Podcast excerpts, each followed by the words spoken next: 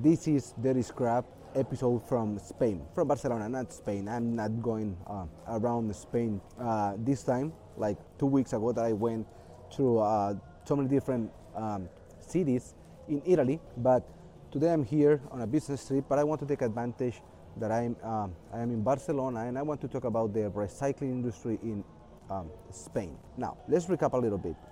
When we talk about the Italian recycling industry, we said or we, we, we, we understood several different really really amazing points but the biggest one is they are recycling around 74% of the aluminum cans that they are producing right now. So it's a lot. That is even a higher uh, goal than the goal that they have for 2030 that is around 60% so it's, it's a huge huge overpass right now. In spain it's pretty much the same. A lower value but I will give you some data.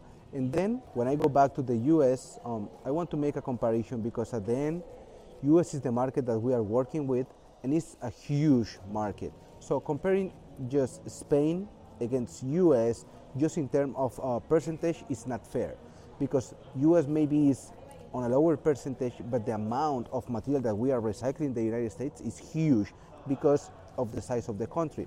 Now, it's more fair to compare United States against the, the, the, European continent, right? It's more fair for United States or maybe for Europe. I don't know. Let's see. But now let's talk about Spain. Spain is one of the leaders in the aluminum recycling industry. China is the biggest, um, uh, let's say, uh, aluminum manufacturer in the world. I'm talking about primary sector. Canada is one of the huge ones. I think it's the second one, and Spain is is right there. It's, I won't say it's the third one, but it's pretty close and it's not doing a bad job. But Spain and the European market in general is more focused on recycling. Remember, the difference between the United States and the European market, um, talking about aluminum recycling, is here in Europe or here in Spain, let's talk specifically in Spain, they recycle everything. 100% of the aluminum they have on the house, on the companies, everywhere they want to recycle because they really want to achieve better goals. So let's let's make an overview about the goals they have right now. What they want, or the European Community said in 2000 uh, 2018 that for 2025 they want to res- they want Spain to recycle up to 50% of the aluminum that has been produced in the market right now, today. Spain is a little bit overpassed that um, that percentage. Last year, Spain reached um, 50, let me check, 57%, 57%, 57% of the aluminum that Spain produced was recycled. So they are, they are already overpassing the, the goal that the European community wants for Spain for 2025. So that is an amazing, let's say it's an amazing task that they are doing, but how? So let's focus on how. And it's the same thing that we have in, uh, in the Italian country. First of all is the infrastructure. They understood that the infrastructure and the conscience of everyone is very important. But more important, and I think this is why here in Europe they have a different behavior than the, in the United States, is flexibility. The government here is not that flexible. United States we have a lot of flexibility. Remember, we have 90, 90 million tons of aluminum in the landfills. That means that we are throwing everything on the landfill for several years. That means that we have a market there that we can go and explore and make money out of it. But that means also that we have a lot of flexibility in the United States market, talking about the aluminum industry or the recycling side. So, saying that, what if we start understanding that flexibility is good? Yes, it is, but also flexibility make people to just throw everything away. Here in the European market, the government is not that flexible. Why? Because you have companies like Befesa that they process everything that is like a byproduct, talking about the dross. So you cannot go to the landfill. You cannot throw your salt cake or your black dross or your, or your white dross. You cannot just throw it there. So imagine what is happening with the aluminum that you can recycle. In the United States, we just recycle 40% of the aluminum cans. 40. Here, they are almost around 60%. Italy is uh, above 70%. So it's crazy the difference that we can see here. Now, saying that, don't be panic. don't be panic. And this is a short video. I don't want to take too much time from your side. Today is, um, uh, let's say, uh, resting day because I've been traveling from US to uh, Europe and then going back, and I'm a little bit tired.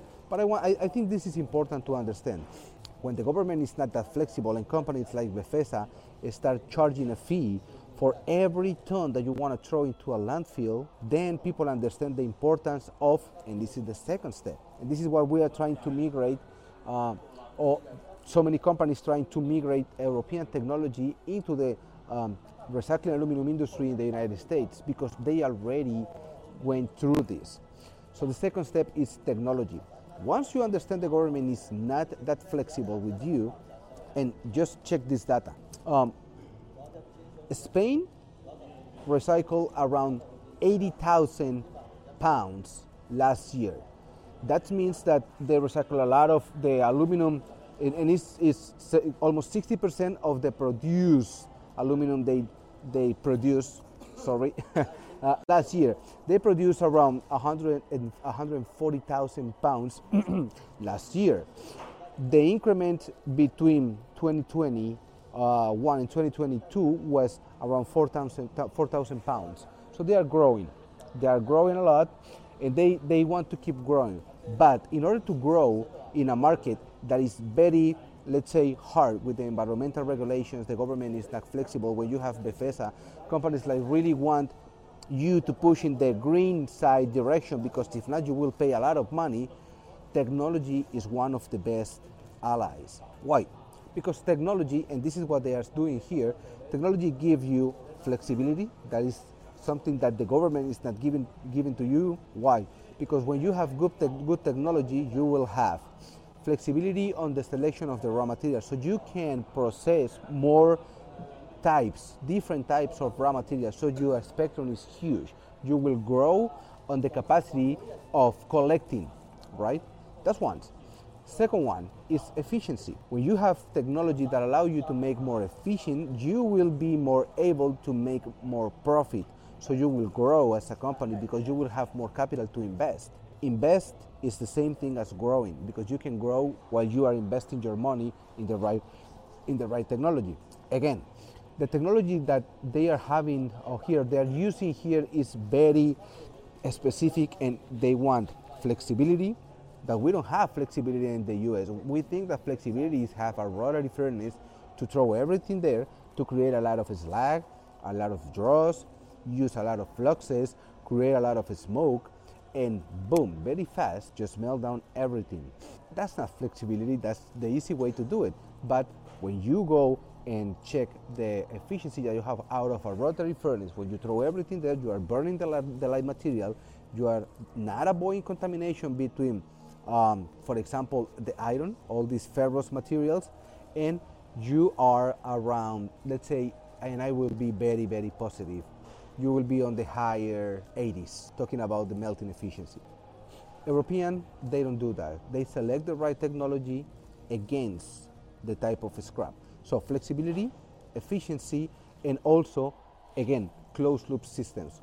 Closed loop systems will allow you to understand how to reduce your energy consumption. Remember, and this is something very nice that uh, uh, Spain is doing right now. Spain, the, this market is around 5 billion uh, euros a year, talking about the recycling industry.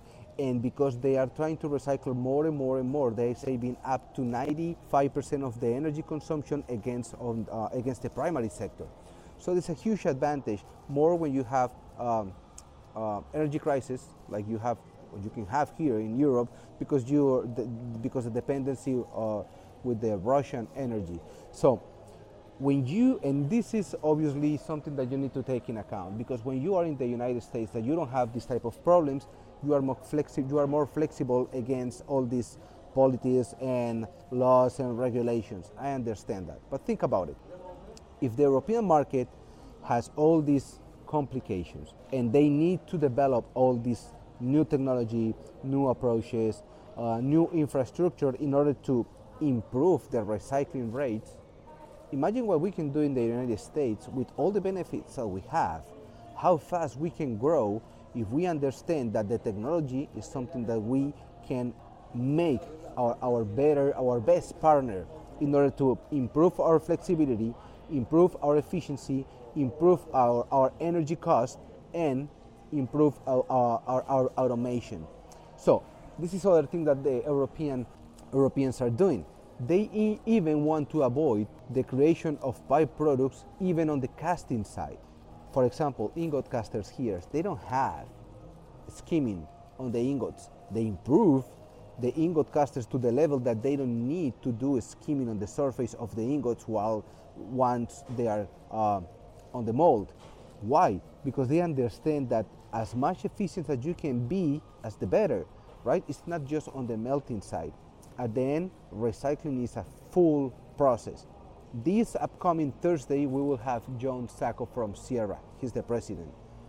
And I want to talk about so many different topics. I've been, I, have been waiting to talk to him because he has a lot of knowledge about recycling, but more collecting, sorting, because that is the main point or the first, let's say, or the foundation, as I said in some videos before. Once you understand that collecting and sorting is a really good option for you to separate and segregate everything, then you can go for the technology. Then you can go for the efficiency, for the flexibility, and then you can go for the energy savings. So, a quick resume here, a quick summary. Italy is over the 70% of recycling rate. Spain is over um, the 50% of recycling rate. United States, talking about aluminum cans, aluminum UBC is around 40, with 90 million tons of aluminum underground on the landfills. So let's think about it. Let's talk about this. Let's pay attention on this because the green way is to understand how other countries that are here, when we are here, how they went from here to here. And this is simple. We need more environmental regulations, stronger ones, like in California. In California, it's not easy. It's very complicated. You can have a rotary furnace, you just can't. In, um, in operation like nothing in California because of the regulation. So we need to follow that path. Once we have more strong laws, more strong environmental regulations, we will understand how we can partner up and we will understand how easy it is to partner up with the technology, the right process in order to, uh, to achieve those goals. Once United States is reach 60% of the recycling, oh man, we will do a great job. So again, this is Dirty Scrap, the Aluminum Podcast. Thank you so much for being here with us. This is just some data that I want to share with you guys. Uh, now that I'm here in uh, Spain, um, Spain is beautiful. Come and visit. I'm not from this country, but I love it and the wine is just beautiful. So thank you so much for being here. See you next week. And oh, by the way, yes, we will take a vacation period. As I said, we will have more guests. We will do more with um, magazines, um, trade shows, uh, more people from the industry, and we will keep pushing the right technology path for the United States. Thank you. Bye bye.